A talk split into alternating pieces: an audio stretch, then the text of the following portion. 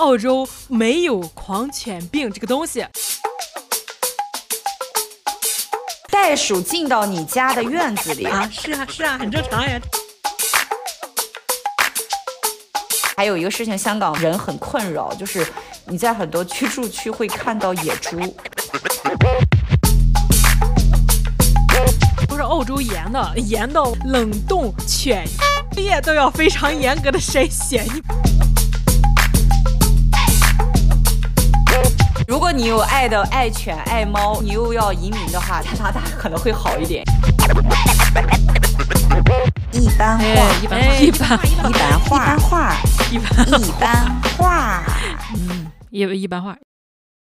Hello，大家好，欢迎回来一般话呀，我是潘。Hello，大家好，我是楚。哎，我是澳洲留学移民，有俩娃，生活在澳洲的青岛人。我是一个从事教育留学工作九年，远嫁香港，生活在香港的青岛人。潘潘啊，你最近有没有呃看到一个国内比较火热的新闻啊？关于宠物方面的？看了看了，呃，那个视频我不知道跟你看的是不是一个。其实这个情况其实是源自于一个新闻热点，就是有一个小姑娘被一个黑色的巨型犬给咬伤了。其实后期的修复费用啊，包括孩子的肾脏，其实都出了一些问题。其实这是一个非常令人惋惜的事情。嗯、所以呢，我们今天就宠物的这个话题，我们来聊一下我们两个。人看到的澳洲、香港、加拿大、英国啊这些其他国家关于宠物方面的人的一个见闻。如果你要留学移民，家里有狗啊、猫啊、宠物，你想过来听听这期也是很有收获的，是吧？就是希望给大家一些潜在的一些建议吧。我们这期可是离录之前都做了功课了啊，不是上来胡诌的，这是。是我们还是会对我们查找的资料负责任的。呃，但是如果我们查的资料不全的话，也欢迎大家在底下、那个、对，或者是有有一些出入，也欢迎大家。大家就是给我们做出认证指出、嗯、啊，呃，那潘潘你在澳洲有没有养过小动物？在澳洲其实没有养过，我在国内养过四只狗、三只猫、五只鸟。哇啊，大型家庭。对，因为就是在街上捡到流浪的或者 disable，就是那种车出车祸的，我们就拿回家啊。但是咱就不不一块比较了啊，国内的经验是国内经验。嗯、在澳洲呢，我没养过动物，但是呢，我之前的房东养过一只大的金毛狗，我这个以前的同事也养过一只小的博美，他那只狗还其实挺挺挺好的，人家家跟养孩子一样养，还专门给他开了个 Instagram 账号，就是每天录一下这个狗怎么吃饭，怎么给它打扮，就还还，还是一个小网红。哎，可是呢，还有别的动物啊，就是我现在住的房子这个小区里面有养猫的，所以这个猫吧，就是你就看它到晚上啊、下午自己就没事就溜达到你的院里啊，所以是散养啊，散养，就是不是关在家里，是散养。对对对，哦、但是它脖子上会挂住那个，就是他家的地址、电话、他名字。哦，明白明白，防丢失。啊，哎，对对对，还有就是宠物养鸡的，你知道吧？从小鸡到大的啊，我儿子他幼儿园就是看这个鸡在一个透明的箱子里，你他每天怎么孵化出来的？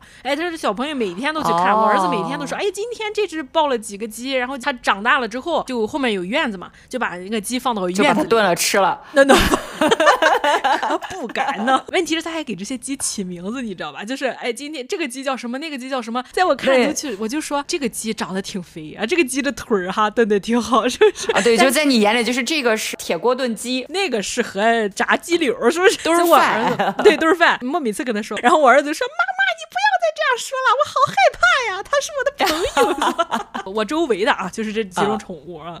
那潘潘呀、那你在澳洲刚开始生活，没有自己的房子的时候，你租房有没有因为宠物啊或什么的遇到一些问题？那肯定是有的。那我觉得澳洲它没有明面上你有狗不让你租或者怎么，嗯、那都是私下的啊，嗯嗯嗯、就是私人或者华人咱租房的时候有这些呃隐形的条件。嗯、但是真正的你租房的时候，它没有它没有这种条件。只要你这个狗不要伤害它的房屋结构，那你是要赔钱的，对不对？之、哦、外啊，你要是能修复的好或者怎么样的，它没有人会管你养不养宠物。但是呢，呃，就是你卖东西的时候，如果你家里有小宠物或者有猫的话，就是你那个家具，如果比如说我有个沙发，然后我家里养猫，它可能那个价值跟家里没养猫同样的沙发卖出去不一样，因为上面总有猫毛、狗毛嘛。你养动物，你知道？对对对。然后因为我最近其实也在看加拿大的租房嘛，研究加拿大租房生活的东西。就这里面有一个很搞笑的一个点哈，我有亲戚在加拿大，然后他们在加拿大就有一套房子是对外出租的，就会租给白人。然后那白人呢，他就会带着他的猫来这儿看房，就他会觉得就这个猫如果喜欢这个房子，那大概率这个房子我就可以住。看猫的意见，哎，这个就很玄学啊。保险，哎，这个是有道理的啊。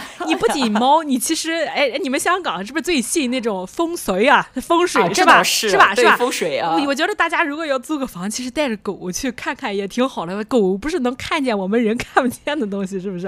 但愿是这样，能看不见。但是猫经常会突然间对着空气，但是我觉得有可能是墙上有一个什么小点儿，然后它看到了，我们没看到。但是你又会觉得很很诡异啊！你咋知道？人家那个那个视觉的域可广，谁知道能看见啥？是不是？因为我蹲下按照它的角度去看墙，然后我发现可能有个小黑点儿。啊、哦，我是这么跟自己说的啊。啊，好的。那你也只能这么跟自己说，不然呢？吓死了，不不租了嘛？这是。好，我其实在香港现在是养了两只猫啊，一只布偶猫。嗯然后就在这周五，我刚刚收养了一只金渐层，一只弟弟啊。就原来家里的原住民是一个妹妹，我不懂。金渐层其实不是品种，它是一个毛色，它其实是英短，英国短毛猫，但是它的对它的颜色是哎金渐层这个样子。但是现在我在忙一件事情，就是让这两个猫能够和谐相处。目前原住民非常的生气啊，不太敢让两个猫见面，他会哈我。嗯，会骂我啊，感觉骂的挺凶的。会上手吗？看你靠不靠近他。如果你要靠近他，他就有一点情绪激动。但是他，嗯、你会觉得他不是故意要打你，他就是不想让你靠近过来。嗯、他们俩是一公一母，不是吗？是一公一母，但是我们家的那个妹妹已经绝育了。绝育了啊，姐姐 unavailable。不要啊！对对对，就我现在在安慰我自己哈、啊，就是子女不和，嗯、通常都是父母无德啊，所以我在我在努力的调节两个两个小动物，希望他们俩能够和谐，不要打仗。那我想问一问，就是关于就澳洲有没有动物的相关法律啊？因为我知道国内好像就还没、嗯、还没有颁布啊。有，澳洲有什么动物及州领地法律保护，疏忽照顾及弃养动物刑事罪，虐待动物或者伤害动物。啊啊，最多可以判七年有期徒刑，罚款一百万澳币。哦，那这样讲，香港其实也有这个动物的保护法，它的名字叫《防止残酷对待动物条例》。这个就是你不能去打呀、踢呀、虐待呀、折磨呀，就是或者是激怒它呀、恐吓那个动物，就这种都是属于不合理的行为。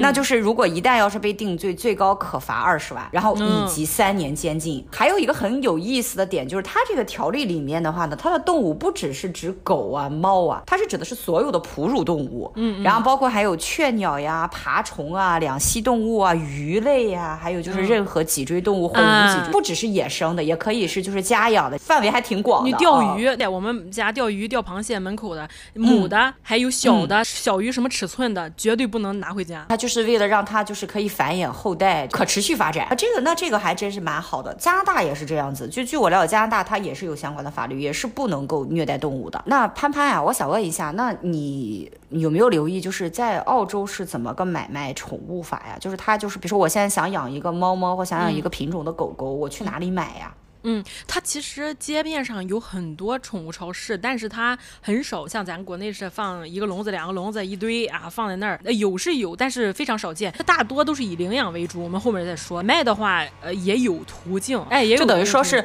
宠物店基本上不卖宠物，但卖宠物用品。嗯哎，你要是诚意想买，他要对你进行考察，然后你可以领养，就是咱就说领养买，啊、领养也要花钱啊。当然，领养也是要花钱，对，香港也是领养也是需要花钱。那其实这个跟加拿大很像，你如果想买，也是不太会在宠物店能买，它大概率是在一些就是繁养的家庭买。那可能这个家庭他养这个品种的狗，比如说他养拉布拉多，然后他可能就只是繁殖养这个拉布拉多，就有点类似国内的猫舍狗舍。嗯，那这里面有一个有一个很重要的一个点就是。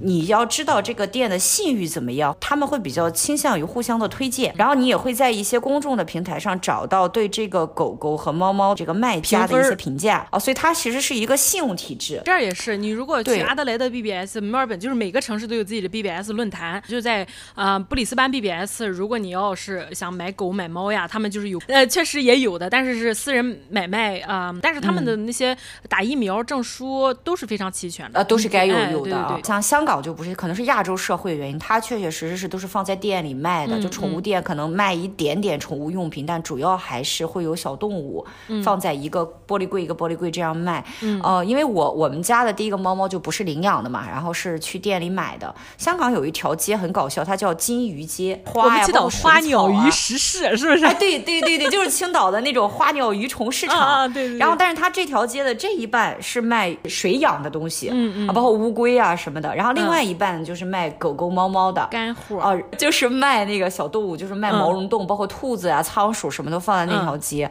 然后，但是香港有一个特色，就是香港人很看重就你这个动物的产地。那你比如说，我现在要买一只猫，想买一只狗，他会给你写明，就这个是个本地的猫，还是日本的猫？一般就是这两个地方的来源。日本猫很牛逼，就是？呃，要贵个一万到两万块，没有原因啊，就是贵。啊，没有没有没有没有没有，因为那些日本的小动物，它是坐飞机过来的。啊，它是有成本的，你得给他配他的 fly ticket、啊、是吧？飞机票。对对对对，你看啊，就举个例子，就一开始我们其实是比较想养狗的嘛，然后就看到就柴犬是日本的嘛，就会有柴犬，嗯、包括还有一些拉布拉多。但是你不得不承认哈、啊，就是同样的拉布拉多啊或者柴犬，你会觉得那个日本的那个它的品相会更好一些，它会更漂亮一些啊。嗯、而且呢，就每一个动物基本上都会配到证证书，就它的爸爸妈妈是谁，它、嗯、爸爸妈妈的血统是什么，啊、品种有没有参加过比赛啊？通常都是他的爸爸妈妈都是比过赛拿过奖的这种，他的那个出生纸上面会写这个狗狗它是坐什么哪个航班过来的，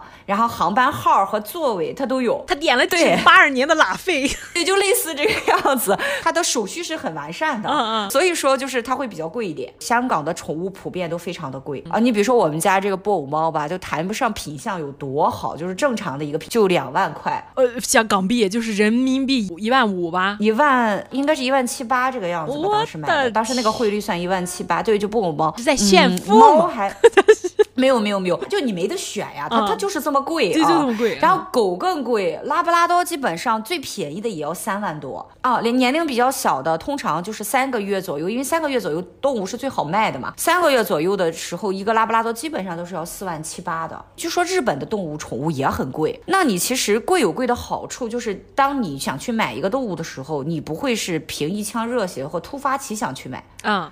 对啊，你付出了成本，你会很慎重的花这个钱，所以你就不会随便去遗弃它。它，你可能买它之前，你会考虑的很清楚，很清楚。哎，这跟追女朋友一样，你越难追到的时候，哎，对，你投入的成本越高，你 你越珍惜这段感 情啊。对对对对对。所以我觉得这个也是一个好处，其实它的遗弃率就没那么高。对，但是也有点忒贵了。现在在国内收听的同志们，你们手里如果有中华田园犬或者拉布拉多，你想想，你坐拥好几万港币，你是不是很牛 啊？你真的要好好珍惜，真的好好珍惜。而且再加上就是香港，可能它的地租和人工费也很贵。我昨天 查了查那个 BBS，现在就是如果转让大约的这个价钱，狗一千到两千，根据它的年龄品种不一样，它就有不一样。最贵的有两千六、三千块钱的狗。跟猫的话，应该是四百、五百是那种不好的，十岁以上的是很老的，越老你呃越便宜，其实哈。也不便宜啊。那你看香港这边的动物保护协会，它要领养的话，那一只狗狗的价格，就它倒是不看年龄，不看什么，就统一。的价格，它是一千八港币一只狗，猫猫是一千五，龙猫是九百，兔子啊或者是那种小老鼠啊，就是葵鼠四百，但是它必须得交会费，就是你必须是这个。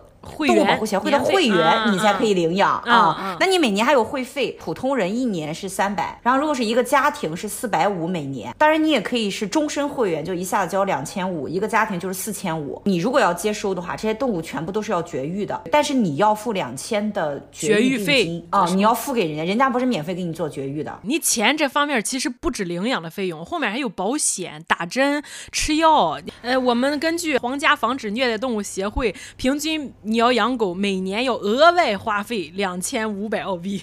哦，那这个这个的成本也非常高。对动物来说，不停的换呀，它就真的变成一个产品了，变成一个物物件了。来回就就，我觉得这是不是对生命的一种尊重？哎，所以也就是说，其实我要领养一个动物，我一定是想明白了，核算过我这个财力是差不太多的，然后我才去做这个事情。对的，国内有养过四只狗哈，那么这四只狗其实有两只已经违规天去世了，哎，去世了，一个十二，一个十三，就是。很老的狗了，老年狗了，但是、啊、已经已经很可以了，对对，哦、已经很可以了。嗯、但是他们走的时候，你还是心理上很难受，所以我就说心理上也是一个准备，对吧？它它的寿寿命就是比人要呃对，就是要比比人短的，这个是不得不你拼财力，你牛逼，你去你去养只大象。那那我问一下潘潘，你你在就是澳洲的街头啊，就是家里小区逛溜达的时候，嗯、你是澳洲比较倾向于要这个品种狗，还是它有没有品种的芥蒂啊？咱界定田园犬是什么？在国内讲田园犬就是杂交狗，咱说是不是啊？我我反正是没怎么看见叫不上名字的品种的狗，有，但是基本都是在 country，就是家里嗯养养羊呀、养牛啊，就是弄鸡，就是有很大亩的地，哎，那种农有农场这种啊。对对对，他们就是可能很难控制自己的狗的交配的这个东西。但是剩下我们如果是在城市里或者就是接近城市的地方，第一是都绝育，第二就是如果你不绝育的话，那是它是有就是繁繁殖证明的。如果你这个超过这个繁殖的，哦、它就你就是得上报。之后要不要用于挣钱，是用于什么用途啊，都是得有这个证明的。所以它澳洲有自己的品种的野狗，叫 Dingo，就是野狗，哎哎叫 Dingo，叫 Dingo，其实就等于我们类似我们的中华田园犬。哎，香港叫什么？唐狗，就哪个唐？唐就是唐朝的唐，唐狗，唐狗不是是对，就是也就是不是是唐唐。其实你会发现吗？就是这些唐狗很多程度是都是像大黄啊、小黑啊，就是类似这样的狗，对对对对对对，串串狗，串串狗。Dingo 啊，它是有血统体系，我其实能看出有灰丁狗、黄丁狗，我看来我一眼就能看出它是丁狗。但是如果你说别的狗，我查了查澳洲什么十大本土特有犬种哈，第一种是澳大利亚牧羊牧牛犬，第二种是牧羊犬，就它牧的品种牧羊犬就都就是它牧的品种不一样，就分成不一样的狗。对对对对对对对，还有什么亚喀尔比犬、梗犬，这种梗犬就是特别小的那种小狗哈，这是他们本土养的非常多的犬。再就是野外的，像山里的都是丁狗，因为丁狗它有狼性。香港其实是这样，就是其实我发现香港有一个很大特点，就是我因为我们家是居民区嘛，然后出去其实有一个挺大的公园的，然后就有很多人去遛狗，我就发现一个特色，就是很多人其实他都牵的是唐狗，也有品种狗，但是有一些中型犬、大型犬基本上都是唐狗，所以我感觉就是香港人其实还蛮蛮对品种没有那么大的芥蒂的，不追求不追求品种。哦，不是特别追求。那个领养网站的那个界面啊，基本上领养的都是唐狗，因为因为这几年我观察那个动物保护协会，它那个网页上会把狗狗的照片放上，嗯、然后会写上狗狗的简介嘛，啊年龄、性别啊年龄啊多大呀，绝没绝育啊，对对对对对啊，狗狗有个自己的小名字呀。然后我唯一看到的一次品种的，它写的是拉布拉多。我因为我养猫之前我是想领养狗的嘛，然后我就有去那个动物保护协会看到过那个狗，那个狗其实它是大丹犬和拉布拉多交配的，嗯，所以那个狗是非常大的。其实它长得像拉布拉多，但它体型是巨大的，所以我觉得它可能被遗弃的原因是因为真的那个主人养不了了，太大了。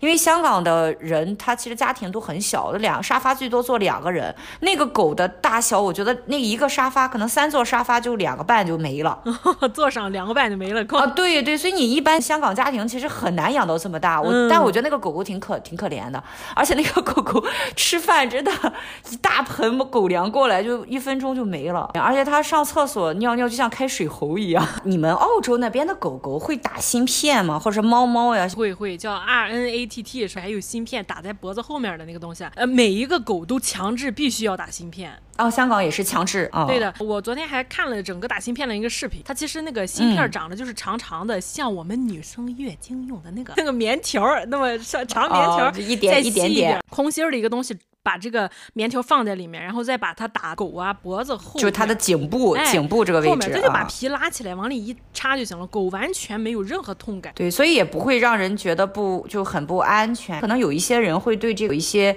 呃想法，就说狗狗会不会就是要定期更换呀，或者是说会不会过敏呀，产生一些不安全的反应？但其实是没有的。芯片里面放的是你家庭的地址，你呃你的电话，然后会有另一个机器，就像我们那个扫描二维码的一个机器一样。它到我的狗的后面就是一扫，它那个机器上就会显示它是家里住哪，什么电话，你就可以马上联系到它的主人。其实我觉得这个其实是一个非常好的东西，一方面是防止狗狗丢失变成了流浪狗，那么另外的话呢，政府它也会对这个东西其实是有一个管控的。嗯。啊，因为你你所有的狗狗你必须办狗牌儿，你必须得办这个这个芯片儿，嗯，那就等于说政府其实是知道，就是我现在的这个区域里面的狗，狗它的养的一个情况啊，一旦这个狗狗比如说出现了一些问题，当局如果知道这个事情的话，其实也可以对狗主人进行一个监控，可以惩罚到人嘛？是什么原因导致的这个狗自己在外面溜达，没有人管？对你这是不是有遗弃的可能性？而且而且据我了解，这个芯片狗狗打上之后，其实一生都可以了。澳洲的狗的芯片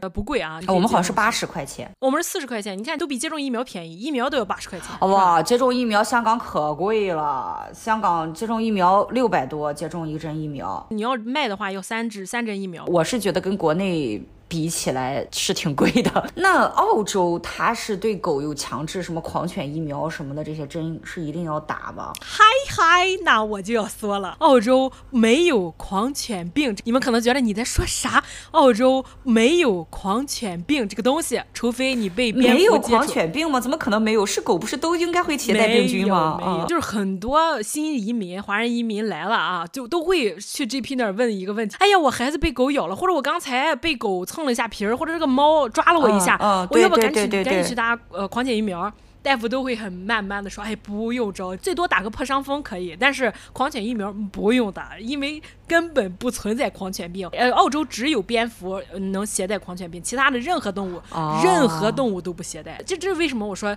澳大利亚、新西兰是世界上唯一剩下的 两片没有狂犬病的净土。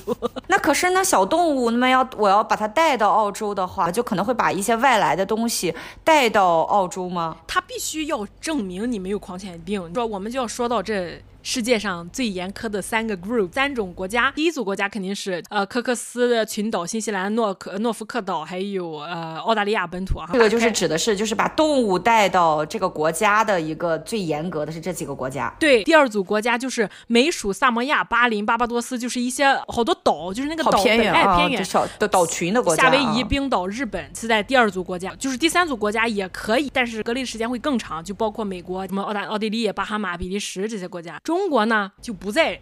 这这些国家里，里所以从中国直接入境澳洲啊，动物是没有可能。就是说，不在这个名单的国家是完全不可以入境进去，不可以直接入境。那不直接呢？怎么个间接？不直接是就间在中间国待上一段时间，这一段时间有可能是一百八十天，有可能二百一十天。如果你想从大中国大陆往澳大利亚带自己的狗，有几个选择，你可以去日本中转，去香港，去美国，加拿大不在这种中转国，去这几个国家呢，陪这个隔离一百二十天，隔离一百二十天，三个月、四个月。呃，在疫情期间，其实最多的时候，我听说有一年两个月的，就是全家什么也不干，就在那陪狗隔离。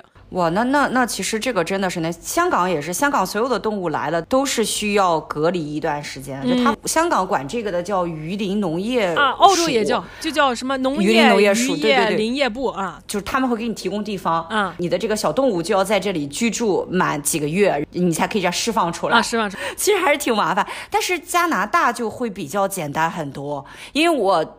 这段时间也是在研究怎么把我们家的猫带到加拿大去嘛，基本上就是提前三十天去打一个狂犬疫苗，找这个医生开一个就是它健康的相关的一些证明，然后你就可以买机票带着你的猫就去加拿大了。上个月嘛，我老公去加拿大在过关的时候嘛，看到很很多人带着小动物会在一个小屋子里面，他们就会问你一些问题，然后就放行了，就很简单，嗯，也不用隔离。对，其实可以说是没有什么轮槛啊。听众啊，如果你们就家里非常亲密的动物，狗啊、猫啊什么，你想移民，你想哪一些国家？如果你现在正在想去加拿大还是去澳大利亚，那么你就去加拿大吧。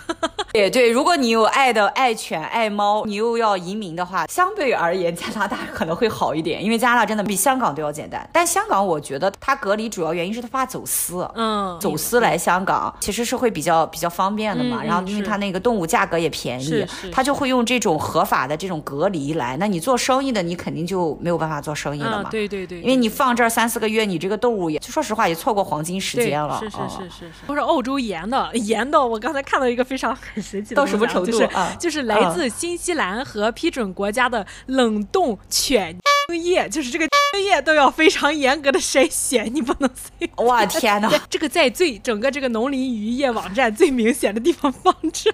那也就是说，其实澳洲和新西兰就是他们因为是独立出来的岛嘛，嗯、对对对，然后就是人家就是非常保护人家原有的生态。就我这是我自己的一方境，外来的那些东西不要过来啊。对，其实就是给人一种这样的感觉。就是这里就是告诉大家，如果纠结于澳洲和加拿大，可以把决定权交给你的小动物。小动物，对对对，哎，又是一个玄学，呃、很厉害。我们刚刚聊了家养宠物哈，那你现在在澳洲街头走的时候，你觉得它流浪动物多吗？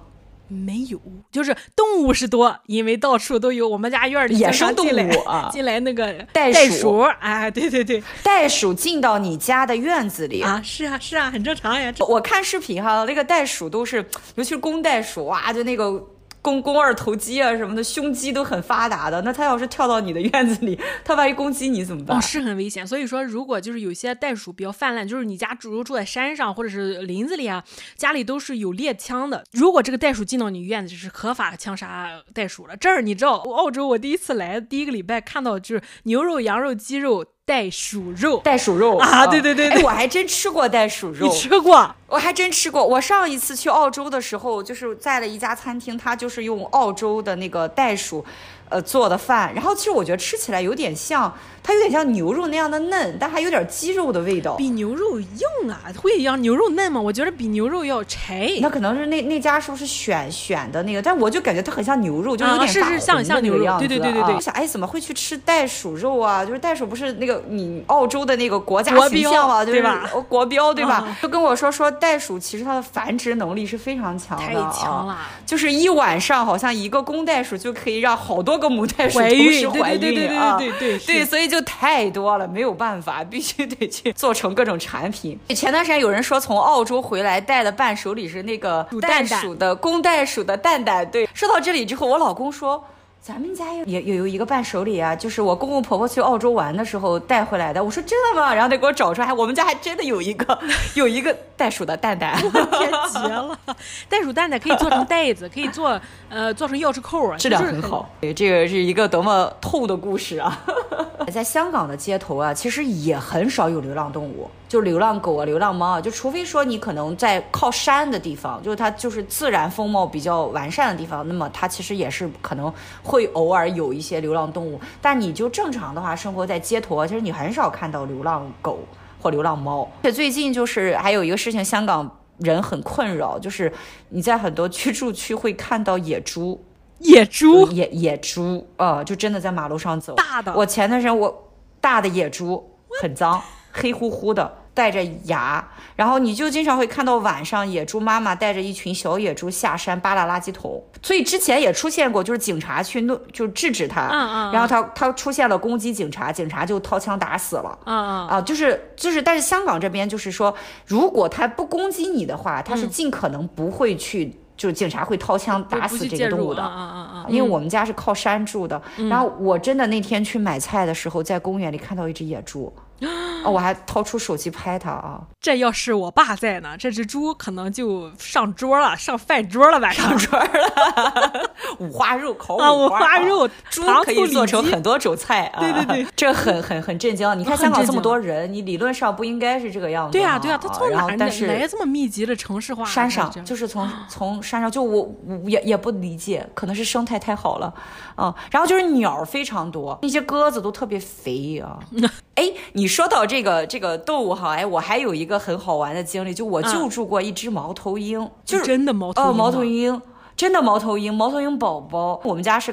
靠山嘛，植被比较丰丰富一些。我们的那个开那个铁门的门的旁边有一个宝宝在那里坐着，因为它很很很可怜嘛。然后因为我又怕就是别有什么老鼠啊或什么的，就是袭击它，因为它是个宝宝，它不太会飞。我就抱着它，把它差不多巴掌大吧，差不多就巴掌大，可能比巴掌能稍微大一点点。然后我就捧着它，先把它拿回了我们家。嗯嗯。啊，先我先放放在一个花盆里面，因为我们家也没有笼子。因为那个时候是白天嘛，它其实你能看到它好像。有点畏光，嗯，所以我就把它放到花盆里面，就给它盖了一个纸纸作为盖子挡一下光。我又查了一下，这个猫头鹰确实也是保护动物，不能自己在家对不能养，对不能养。然后我又不能牢底坐穿，所以我就很害怕。然后我就赶紧给动物保护协会打电话，说我捡到了一只猫头鹰，然后你看你们来给收走吧。然后两个小时以后就开车到我们家楼下了，打开车门，然后我就抱着那个花盆就过去了，真的很可爱，猫头鹰宝宝，大大的，很萌啊，就很像哈利波特那个海德薇的那个感觉。啊，海德薇，哎，白的吗？什么颜色？它那个？呃，不是，这是是棕色的，就正常的那种啊、嗯，花的。一拿出来那个猫头鹰，那个女的工作人员马上说啊，我要拍照，我要拍照，好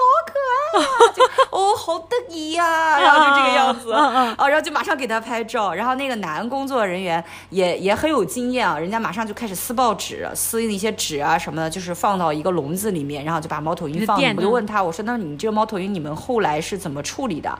他说是这样，就是等到这个猫头鹰成年了，他们会把它放归自然。哦、啊、哦！然后他也教我了，他说其实你如果在树的附近发现猫头鹰的话，大概率是他自己从树上跌下来的啊，是飞。其实他、就是、对他可能自己试飞、嗯、掉下来的。然后其实到到傍晚的时候，他的爸爸妈妈会回来把它带上去的。嗯，那你下次如果这样，其实你找一个稍微高一点的树把它放上去就可以了。嗯啊，对，所以其实有可能我拆散了，对完美的家庭啊。那我们这就给大家听众朋友一个建议哈，以后看到这个就不要破坏人家的一个家庭的姻缘啊！对对，但是但是这是一个很好的经历，你竟然得养猫头鹰，我的天，真的非常可爱。然后它会左右晃，它盯着你，然后就这样左右晃，就是可能是找平衡吧，然后就一直晃，一直。大家看不见楚楚，他刚才这个表表现也非常可爱。哎，那你澳洲的保动物保护协会是什么样子？不是呃国家级的官方机构，它叫 RSPCA，叫皇家防止虐待动物协会。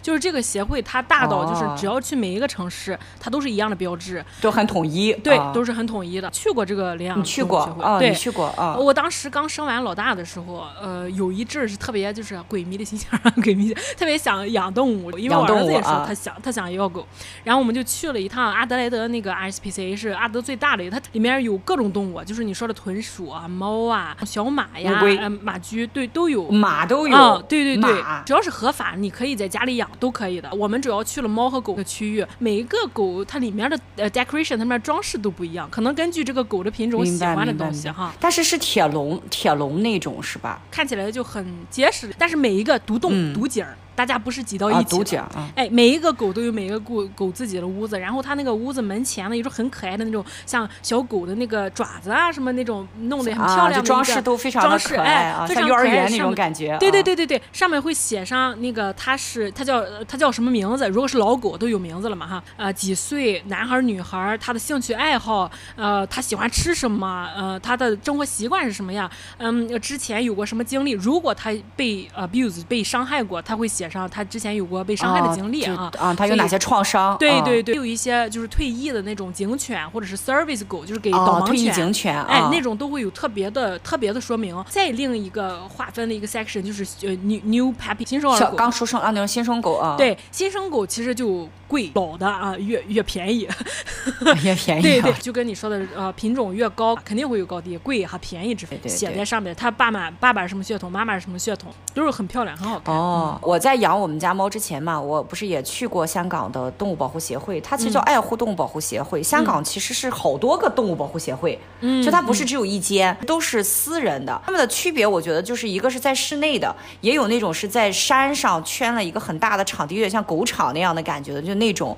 那像我们大部分其实都会去爱护动物协会，为什么？因为它是在市区，你可能坐地铁走走路就到了，你不会开车上山，这种就比较麻烦一些。它也是和你说的，就它也是分一些区，会放鹦鹉啊、蜥蜴啊什么的都有，而且那鹦鹉鹦鹉的笼子还做的都很可爱。然后就是可能有人养的鸟不想要，就有这样的区。然后又有小荷兰鼠啊，什么龙猫啊，然后还有狗，它是它倒不是笼子，它是玻璃房，一个房间一个房间的。但是我觉得它应该是会定期替换的，因为它是要不断给人展示嘛，它也会像你说的那样会贴上一些这样的名字啊、牌子啊什么的。还有一个我我不知道澳洲是不是这个样子哈，这个动物保保护协会呢，因为它其实要运作嘛，它要养这些动物。其实它是成本很大的，那他们就会开设一些课程，就是教你的小狗训练你的狗，啊、对对对，训、嗯、然后猫啊什么的怎么养猫，它会有一些这样的课程，那你就要付钱去上的。它是赚钱的，外的，对，然后还不只针对他自己，是对外的，它有底下有下属医院。啊，然后那么你的这个小小动物，你遇到了病，你就可以去它的诊所去看病，它的价格是比外面的宠物店的价价格是要便宜一点的。你如果不是会员，你也可以过来，也可以去哦哦。那么这样就会就说很多香港人他就会觉得给你付了这个钱，其实一定程度上是帮助了里面的狗狗猫猫啊。对对对，是这个样子，因为他是要赚钱，其实为了养活那么多流浪动物嘛。对，他这样运转出来了。对，猫粮、狗粮这些，你也可以报名当他的志愿者。那他也会卖一些产品。就是卖一些什么猫粮、狗粮、玩具啊什么的，啊，也会跟一些大牌的猫粮做合作。像国内吧，它可能有一些爱护动物保护协会，其实是那个负担会比较重，到一定程度你很难去再救治更多的动物。但是他们的这种模式就会好很多，大家来这里买我该有的产品，嗯，该付钱付钱，嗯，那我有了这个钱，我就投入到动物身上，嗯，去让动物更好的运作啊，非常好啊。当然你也可以捐款，在澳洲你们出门要遛狗的时候要牵狗绳嘛？规定规定一定要牵狗绳。对，香港也是必须的。对，哦、但是它有很大的这个狗公园，啊、就是狗乐园。我这个在我来澳洲之前，我根本不知道狗还有公园。我也是，你别看香港这么挤啊，这么点地方寸土寸金啊，但是它每一个居民区大概率都是有一个狗狗公园。对，我们其实这样就很好。你看，你第一出门你要牵狗绳，你有的人爱，有的人不爱嘛，你就会让那种怕小动物的人远远看到，你主人能控制它，让那个看到的人也放心，可以让他们在一个集中的区域里面去去玩撒欢的玩，并且对，对，而且在那个里面你就不用拴狗绳，然后狗狗就可以到处跑。香港这边的那个狗狗公园那个门是双层的，铁门双层的，我们也是铁门双层，里面是吧？你们也是双层的，对对对。狗狗它也不会暴跳不出来，它也不会突然间，哎，它怎么又跳不出来？狗公园里面有狗的设施嘛？有狗的那种设的飞盘呀，狗的跷跷板啊，还有狗的小滑梯，啊、你知道吧？对对对，狗狗和狗狗也可以交朋友，你群居动物嘛，然后可以交流。狗狗主人也可以交朋友，可能。造就了一段美满的姻缘，都是有这个可能的。对对对对。澳洲其实比香港好，是因为澳洲每家几乎都有院儿啊，对你地方大，幸福很多。对，就我有观察这边的哈，这边人就是遛狗，就是有一些大叔大妈啊什么的，嗯、就是就是晚上遛狗，或者找那个菲律宾佣人遛狗。嗯，香港这边有个标配，就是袋子、铲子和一个矿泉水瓶，就是可以挤喷挤的那种矿泉水瓶。用矿泉水瓶干什么？就是如果这个狗狗它尿尿了。它尿完尿以后，它一定会拿那个水瓶去呲那个尿啊，冲刷一下，就是因为它要不它味儿很很浓嘛，粪便收拾好以外，它是要把他的尿也处理了。这个就跟我上次回去在我们家小区看到的情况就不太一样。就我在我们家，至少在我们家小区，我看到青岛青岛小区，但是呢，好像没太有人管尿的问题。哎，你这么说，澳洲好像也是，他们出门遛狗肯定是塑料袋有铲子，或者讲究人不愿意用手手上戴着一个专门铲屎拿屎的手套，真。没见过有有拿水冲的，对，没就没有。我觉得可能因为澳洲地大吧，嗯、香港因为它它太密了，就遛狗你也是在人类活动的范围之内遛狗，嗯、你很难去到一个旷的地方去遛狗啊。对、嗯，所以你如果你这个不清理、嗯、或者是不稀释它，它可能胃又热，这里天气又热。你这个反味儿可能会很严重，嗯、而且还有一个细节，我发现啊，就是在这种居民区里面，它会有专门的给狗扔狗的排泄物的垃圾桶。它和人的垃圾桶不太一样，人的垃圾桶是那种公共垃圾桶，它是小小的一个扣上盖儿的一个垃圾桶，会有人专门收小腿那个位置的一个迷你的一个小垃圾桶。你人类的垃圾，它有人类垃圾该放的地方嘛？它不可能说你走两步就一个，走两步一个，在居民区里面，你人肯定是大概率是要在居民区去溜遛狗，你。不可能跑到一个很远的地方，对，对，很好解决。就马路上会不会有很多人扔粪便的这个情况？嗯、因为可能有些人他把这个粪便收了之后，他要提着找垃圾桶，他不爱找，或者他懒，他不想找，嗯、他有惰性，那他可能就扔花丛里了，嗯、或随手扔，对吧？啊，这这看出你们那个垃圾桶少。你知道我们居民区。每家每户都有好 三个垃圾桶，绿垃圾桶就是呃自然的那些树叶树枝 回归自然的，黄桶是，就是要回回收啊回收的，黄桶是回收的，红桶就是随便的垃圾家用垃圾，所以我们到处都是垃圾桶。你们有院子呀？你们住的地方大呀？那肯定是啊，那我们人都不够住的，你还你还哪来还能给垃圾桶住吗？对不对呀？对对对。除了公共设施、基础设施的到位，可以让更多人养狗啊、养宠物更加规范化。其实你像澳澳大利亚。我们这儿有很多广告，就是那种公益广告嘛，比如说去电影院啊，动物可以进电影院吗？对，可以进电影院，这个你不知道吧？这个其实进电影院，对，很多澳洲的人他也不知道。他虽然澳洲人他普遍都觉得养狗没有问题，转着绳去哪都没有问题，但是很多人还是介意，为什么你带狗来电影院呢？这种这种地方就应该比较安静的，对吧？一对夫妻带着一只狗，另一对夫妻从对面来说，你们为什么要带着狗来电影院？这是大他人观影，就代表了代表了一一类群体。对对，然后呢，结果这边一个那个女生打扮得很漂亮啊，会说她是我的眼睛，然后大对面才发反反反应过来，这个女生是一个盲人，这个犬是她的 service animal，哦，那是导盲犬，对，导盲犬。就在澳洲，这个 service animal 就是是绝对可以进电影院的。如果因为在澳洲，它现在的普普及的这个价值观不是说狗它能不能活在我们中间了，它是说能不能进入这种地方的的一些科普，对，就融入到人的生活当中。对对，网上搜关于呃狗类、犬类的东西，它出来都是什么警犬救人啊、警犬破案这一系列的，就是。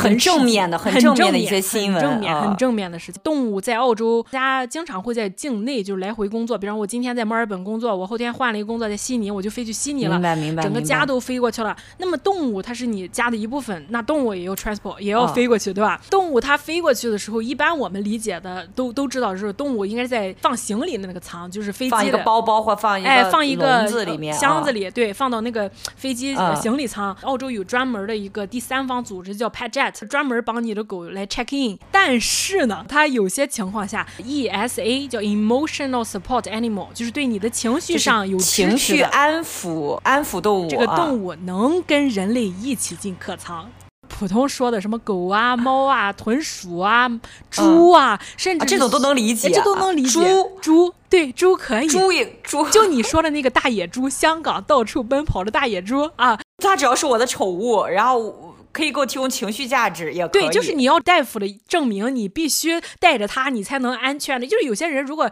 飞在飞机上，他会有不安，他会焦躁，他会想嘎，所以他就得有这种情绪安抚物，帮助你不要在飞机上产生一些过激行为。但是我跟你说，我看过最震惊的一个安抚动物——孔雀，孔雀。开屏的孔雀，对，你可感谢这个 emotional support animal 居然有孔雀，太就是这个领域扩得很广，太广了。但是你说到这个公共设施哈，就是我有观察到，就是香港也有一个它自己很特色，就是其实懂。就是香港这边的动物啊，就小就是比如说狗啊、猫啊，它是不可以进到这个商场里面的。你如果想带进去的话，怎么办呢？就会有那种宠物的婴儿车，就离啊，你的这个狗狗或猫猫，你放在这个车里面。然后它只要不下地，就它不会自由行走，它在这个这个车里面，你就是 OK 的，你就是可以拉到商场里面的。嗯嗯、所以你就会经常在商场里逛，你会看到很多推着婴儿车的，但它里面坐了个狗。我爸我妈来香港的时候带他们逛商场，然后他我爸也以为前面是人家，就说怎么这么多推着婴儿的哈，然后然后一看正面啊，一只柴犬，一只一只拉布拉多啊在里面坐着。坐地铁的话，猫猫是可以放在背包里坐地铁的，嗯、是是，但狗不能上地铁。商场门口。确确实实是有一些商场是会有专门给狗狗拴绳的地方。嗯，对，我们这都是。啊，就像那个停停，对，就像那个停车点一样，就是你主人进去，你把狗狗拴在那儿，然后狗狗就很很很很听话的在那里趴着等，然后主人出来之后，狗狗就非常开心摇尾巴，然后过来，就这一幕是非常有爱的。对，这这就是我返回来我们说为什么那个芯片很重要，是因为大家都放在外面，你不怕它丢了，你也不怕它爆冲啊。所以我觉得就这种社会的设施的完善能顾及到宠物，然后也会带动人的观念会更向前一些，更放心，它的包容性就会变得越来越广。即使你不喜欢这些动物，你慢慢慢慢的也会放低你的警戒心，也会让你的包容感变强。这些主人也是会送狗狗啊什么的去上课，然后就有更多的渠道学习如何养这个东西，而不是说我自己从网上查东西。那人与人之间的信任建立起来，对动物的信任也会慢慢慢慢上来。那我觉得这是一个非常好的一个社会的良性的循环。对，一一个社会的态度，如果你这个呃设施在那儿了，你就会自然个感觉、嗯、哦，我应该这样干。我对对，就是。说啊，这样做是可以的。那即使你不喜欢这些动物，你慢慢慢慢的也会放低你的警戒心，也会有让你的包容感变强。人与人之间的信任建立起来，对动物的信任也会慢慢慢慢上来。那我觉得这是一个非常好的一个社会的良性的循环。呃，我查了查澳洲的宠物保险，从小的豚鼠一个月二三十澳币，然后大的根据狗的种类不一样，六十到一百二十澳币一个月。嗯啊，狗狗就是会贵一些，对，狗就是会贵一些。嗯、保险它不是强制的，我不知道呃，香就是香港你们有没有强制给狗弄保险？香港也不是强制的，也是那种类似私人机构有，你可以买这样的保险，你也可以不买。嗯、你像我就没买、嗯嗯、啊啊，因为我我们家当时这个小布偶猫妹妹，我们家猫就叫妹妹哈。抱回来的时候，其实我不太知道它其实有一点点猫血，嗯、它其实有点耳螨，嗯、我就带着我的猫去打这个疫苗，送到那个宠物店、宠物医院之后，呃，人工的这种基础检查，检查完以后，他来决定就是说，你就告诉你，呃，是不是该打这个疫苗？打完疫苗之后，或者它有没有别的病？嗯、开了一点药，就是加上打针，那次刷卡刷了八百七十块钱港币。药我在国内我养了三只猫嘛，我知道很便宜，咱那儿其实十几块钱、嗯、几块钱就开了。啊而且而且那个药，我说实话，我觉得还不是很好用。后来我从网上查了一下，弄了一点那个硼酸冰片，几块钱就治好了。哎、感谢淘宝，感谢感谢淘宝。对啊，你们那儿好还能买到淘宝，我那儿我们这儿其实是贵的。我觉得，因为我在这儿没有自己养过动物，确实我。不太知道看病花多少钱，但是我听过很多我朋友养动物的，嗯、就说做个手术一万，就是要要一万澳币。对，这对对，就是真真的是天价。你包括说，就说咱就说最日常的绝育，嗯、因为我们家这个是个小母猫嘛，嗯、所以母猫的绝育费就贵一点，我刷卡两千三。嗯。觉得蛮贵的，啊是挺贵，然后公猫便宜一点，公公猫可能两千两千到两千一。这还有鄙视链儿，天！不是不是，这个我还特别问过医生，我说怎么还有男女差别吗？然后医生说不是，说公猫的手术简单啊。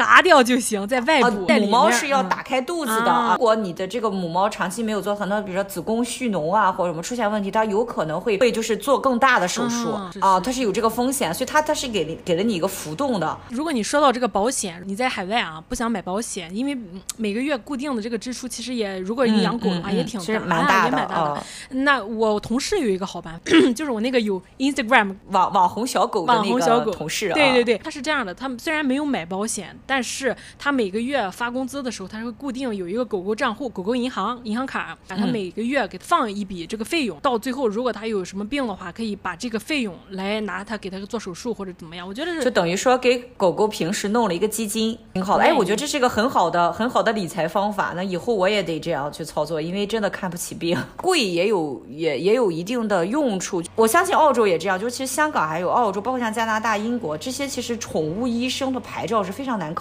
的。当然也非常赚钱啊，也是也是高薪职业。那这样的话，其实小小动物它的这个因为。误医导致的生命的流逝，其实就会降低很多。很多那怎么样？我们今听了今天的这个关于澳洲啊、香港啊，还有一点加拿大啊，我们对这些的了解，嗯、大家是不是对你和动物的关系有没有？全局更远一点的角度，全局的角度，啊、更大一点的角度来看看人和小动物啊，他们是共同生活在一个空间和家园。制度是制度，那制度其实很多时候规定下来都可能是出了问题，它才会立下一个立法呀，或者立下一个制度。我们都是后置性的啊，所以对你和动物的关系，其实除了在都在进化。其实澳洲像刚来的时候也产生很多人和动物之间的问题，比如说呃，兔子从英国弄过产生泛滥了啊，生物入侵了，呃、对。就就是去抢占了很多动物的资源，然后导致大批大批的原住动物死亡、濒临灭绝。我们都在探索，是吧？对，都，都在探索，都在去遇到了一些问题，也有很大量的捕杀袋鼠的时间，因为袋鼠也有一阵儿非常泛滥，现在也是。嗯，所以说大家都在摸索，摸索之后呢，我觉得呃会更多的思考该如何更优化他们。制度的制定呢，要基于合理性，嗯，要估计到不同群体的利益，做好平衡，嗯，那。老百姓人们呢，也要约束自己的行为，将心比心，嗯嗯、对，不给他人添麻烦。希望那种伤害越来越少吧。好，感谢大家收听一般话。想要了解更多的资讯，可以在下面给我们留言。苹果 Podcast、喜马拉雅、小宇宙全平台都可以搜到一般话。那下周五我们见，下周五见，拜拜，拜拜。